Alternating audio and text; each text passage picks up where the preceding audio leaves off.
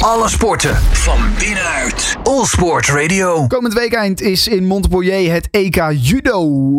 Team NL reist met 16 judoka's af naar Frankrijk. De selectie bestaat voor een groot gedeelte uit ervaren EK-deelnemers, maar er gaan ook drie debutanten mee. Wat kunnen we van dit toernooi verwachten? We blikken erop vooruit met Gijs Ronnes, directeur topsport bij de Judo Bond Nederland. Gijs, welkom in de uitzending. Dankjewel, Dan. Ja, een eh, EK. eh, een belangrijk weekend natuurlijk. Een eh, grote prijs te winnen. Je kan Europees kampioen worden. Je kan ook goede zaken doen voor de Olympische Spelen. En daarnaast, wat ik zei, 16 deelnemers. Een mooie afwisseling tussen nou ja, bekende deelnemers en debutanten. Ik denk dat dat een goed teken is, hè? zo'n mix aan, een, aan deelnemers. Ja, zeker. Het was een, het was een ingewikkelde ehm, selectie. Want we hadden eigenlijk bij de vrouwen twaalf sporters die zich eh, die voldeden aan de criteria. En daarvan mogen we er maar negen eh, eh, uitzenden. Maximaal twee per categorie, gewichtscategorie. En in totaal maar negen. Dus we moesten er drie teleurstellen. En dat was een pittige, ja, pittige opgave voor ons. Ja, dat is natuurlijk toch altijd lastig. Waar let je dan op als bond zijnde? Op wie je dan wel en niet selecteert? Nou, simpel gezegd hebben we wel prestatiecriteria. En daarom hebben we er, hebben er 12 aan voldaan. En dat betekent dat je goed moet presteren op Grand Slams, eh, het afgelopen Masters eh, en nog enkele andere toernooien. Maar daarnaast kijken we ook naar eh, toekomstperspectief. Welke tegenstanders heb je verslagen? Ehm, eh, hoe ziet je, je, je, je traject er sowieso uit, zeg maar? Hoe is de samenwerking met coaches? Dus het wordt wat subjectiever.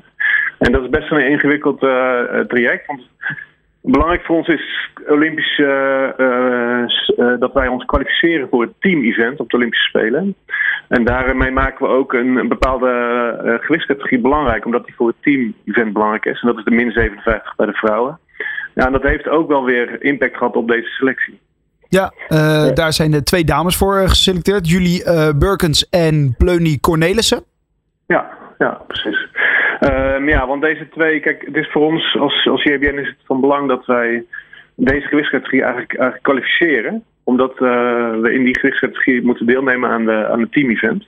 En deze twee eh, jonge vrouwen die zijn in, eh, in de strijd voor deze Olympische plek. En vandaar dat die allebei geselecteerd zijn. Ja, want er mag uiteindelijk maar één ja, Nederlander per gewichtsklasse naar de Spelen, hè? Ja, precies. Dus eentje per gewichtsklasse. En in de lichte gewichten hebben wij vaak weinig, eh, eh, weinig eh, goede sporters. In de zwaardere gewichtsklasses hebben wij, hebben wij altijd veel concurrentie.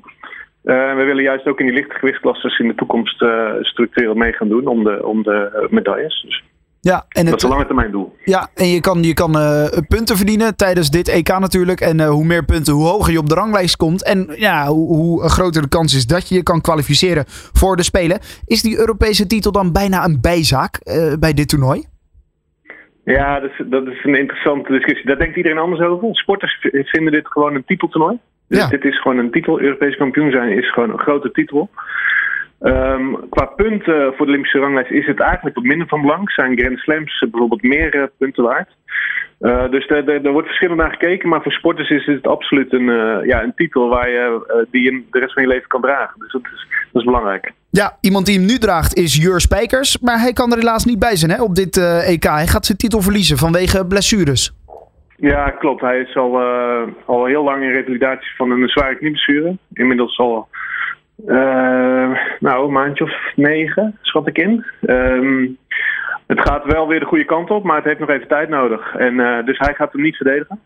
Maar eh, daartegen hebben we Michael Korrel, die gaat hem wel verdedigen.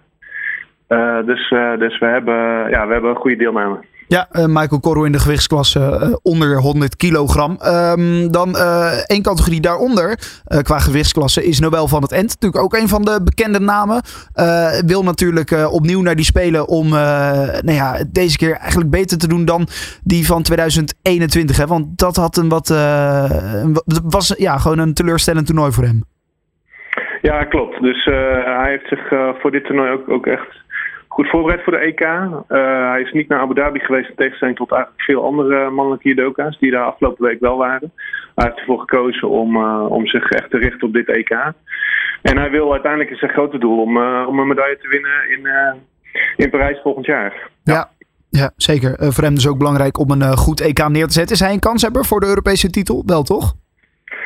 Ja, zeker. Kijk, eh, we hebben in die gewichtsklasse ook zeker is er een, is er een, eh, een, een, een breed deelnemersveld wat, wat kans maakt op, uh, op die Europese titel. Uh, Noël is er zeker eentje van. Hij is wereldkampioen geworden in, in 2021. Um, dus ja, hij, of 2020 bedoel ik. Hij is, nee, dat zeg ik nou 2021. Hij is uh, absoluut een van de kandidaten. Niet de topfavoriet hoor, maar wel uh, een van de kandidaten voor uh, een, een, een, medaille en wellicht goud. Ja. Ja, zeker. Uh, drie debutanten zei ik al aan het begin. Eén hebben we er al genoemd. Uh, Julie Burkens. Dan hebben we ook nog Lieke Derks.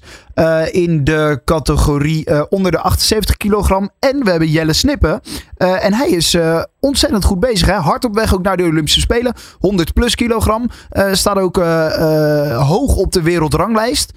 en dan op je 25 als ik het goed heb, je debuut maken op het EK.